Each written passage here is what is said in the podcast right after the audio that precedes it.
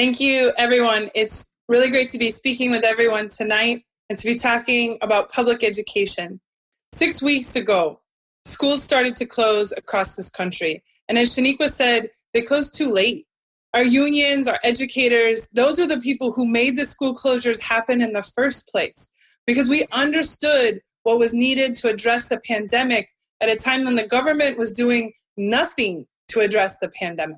We were worried for our students, our families, ourselves. We were worried about the public health.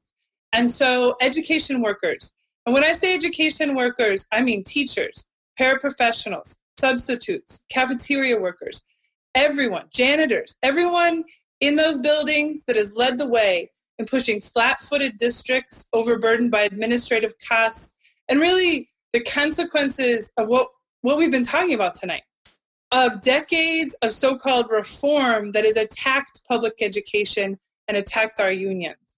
The consequences of that is that they couldn't move quick enough to do what was needed. But we did. Educators and families, we came together like we have for many years now to make sure that what was needed to be done was done. And the school building, the buildings that we had to close, have been so much more than buildings. Within those buildings, students have received food, education, mental health services, access to nurses, and critical relationships. And they were never perfect. Inside those buildings, we faced deep inequities that reflected the inequality and oppression that working people and people of color face in the United States. But teachers like ourselves, like the teachers in Reds and Ed and the Party for Socialism and Liberation, socialists have always fought to challenge those inequities within the building itself. But now, in this pandemic, we don't have that building. It was closed because it needed to be. And regardless of those closures, we fought. We fought to make sure food was distributed to our students and our families. We advocated for the distribution of computers, hotspots, work packets. We faced that deep inequality of the digital divide that has is now more obvious to everyone than ever before. We figured out how to run classes online. We walked student after student through the minutiae and the challenges. And it's it hasn't been easy for anyone. It's not easy to get online and try to learn that way from home environments of all different types, both for the educators and the students. Our unions negotiated agreements in districts across the country that established reasonable distance learning expectations, reasonable grading policies, made sure substitutes and paraprofessionals and bus drivers got paid because districts were trying not to pay some of those workers. Where we still have our social workers and our counselors and our nurses where they have not been cut, those workers work double time to reach out to families to get them what they needed. We even started GoFundMe's for our school communities. To say the least, it has been difficult and stressful and incredibly challenging for all education workers. This crisis has shaken the foundations of our work. And now, Six weeks in, we're being told there is no money for our schools, that our schools and our jobs are on the chopping block. Just last week, 62, sorry, 62 superintendents from large public districts like New York, Miami, Los Angeles. These are the administrators, not even the teachers and the paraprofessionals and the cafeteria workers in the communities, but those at the very top. They wrote to Congress they said they predict 20 to 25% cuts to school revenues. And that and that means hundreds of thousands of teachers being laid off because that's always how they solve these issues. They lay off the teachers. They increase the class sizes. They do the exact opposite of what we know is necessary for learning and for public education. But according to them, not just for the pandemic relief, but for the next year, the public schools are going to need over $200 billion. Now, as Nino said, the government in the end of March passed the biggest piece of legislation for relief, and it provided 13 billion for schools, while it funneled billions into the hands of large corporations and banks.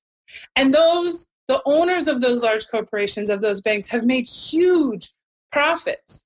Jeff Bezos himself was already insanely wealthy, and now is $24 billion richer because of the exploitation during this pandemic, while Amazon and Whole Food workers face situations without health care, without proper protective equipment, and insane working conditions.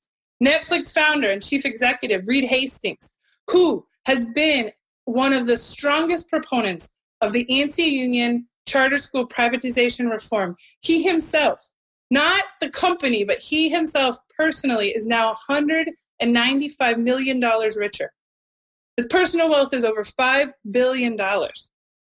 It's absolutely unconscionable that we are in a situation in which the government has taken public money and handed over to the biggest banks and corporations while they're making record, profits and the rest of us are, are suffering. And then day after day for the last week, We've seen news of budget cuts to public education and the public sector, but particularly public education. And we're just supposed to accept the idea that there is no money. It's such a fantastic lie. The federal government has enormous resources. And in the midst of this pandemic, they have the power and they would have popular support to move resources to where they're needed. The budget attacks on public education have to be seen for what they are. They're an extension of a war that was already being waged on public education and on teachers' unions. The pandemic initiated a crisis, but that crisis was due to the utter mismanagement of the US government at the hands of the US ruling class, and it has it has transformed our reality. Right now, in the last few months of school, a school year that has been unlike any other, heading into summer and not knowing what's to, what's to come, states are starting to talk about reopening about making people go back to work before they've even instituted mass testing or really mobilize the public health system, which is what is necessary. There's no clear path to reopen schools. Reopening schools will require not decreased personnel, but increased personnel. We need to reduce the number of students in the classroom to maintain physical distancing. There may need to be staggered schedules. There will need to be more paraprofessionals, more teachers, more janitors to clean, more cafeteria workers to safely give out the food that our families depend on. Social workers, counselors, and nurses will all be needed in this to, to even just address the trauma that our kids have gone through. We'll need hot water. I've been in public schools for 13 years and I've never worked in a school with hot water. It's, it's a basic necessity. So when the needs of the crisis require increased educational funding, and it really beyond the educational funding, an expansion of social services. When 30 million people have claimed unemployment, you need an expansion of social services. At this moment, the government is announcing huge cuts. They're literally handing over billions to the richest when they continue to fund the war drive. Corporate owners are teaming up with the politicians who are announcing the budget cuts. And with all the attacks on public education, we already know what the answer is. We saw it in the strike wave that a number of my comrades tonight have talked about. From 2018 to 2019, we shone a bright light on unmaintained buildings, outdated textbooks, cut to services, overworked teachers. That strike wave that started really in Chicago five years ago and spread to West Virginia, where it was reinitiated, and Kentucky and Oklahoma and Arizona, then Oakland, Los Angeles, and Chicago again. That stopped the anti union privatization efforts in their tracks. And those strikes and those worker actions made gains, reversed decades of privatization efforts, increased budgets, made real gains for teachers and students. That transformed the labor movement. It was the year of the strike because teachers, a woman led labor movement, stepped up.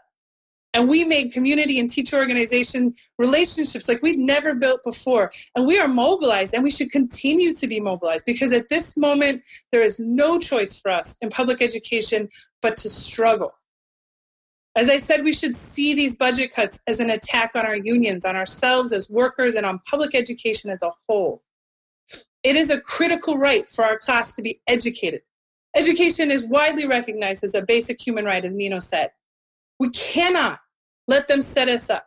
We cannot let them say there is no money at every single local and district.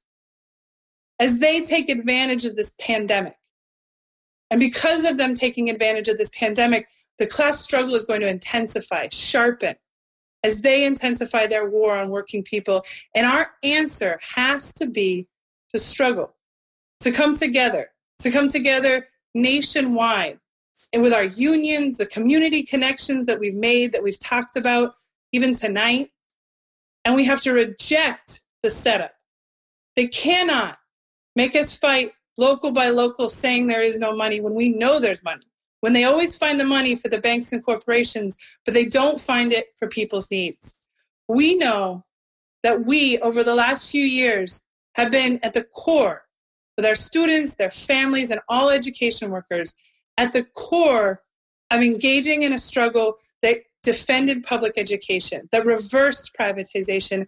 And now, at this moment, when we're in a moment of a lot of anxiety for many of us, when we're teaching from home in these strange environment, when we're being told, as the New York teachers have, you have to do this, you can't grieve, you have to do all the things they're asking us to do, and then we're going to put your job on the chopping block. We have to answer that by saying no. We're going to struggle for public education.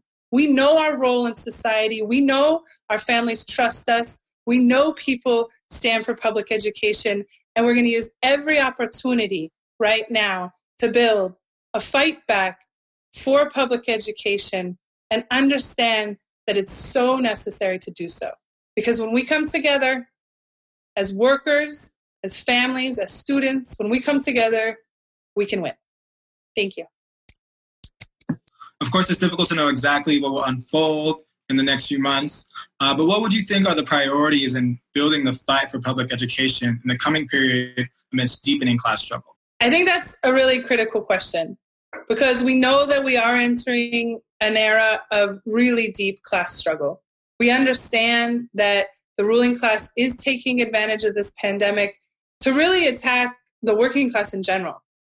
I mean, the conditions that workers are being forced to work under in the midst of this pandemic are really just atrocious. And we're seeing the consequences of that. That as they say that hundreds of millions of workers are essential, they don't give them hazard pay or proper protection. And we're going to face that in public education. And I think we've seen that in public education, the foundation for the struggle we have to wage now has already been built over the last few years really what happened in the strike movement, starting all the way in Chicago, is that rank and file teachers, teachers who are fed up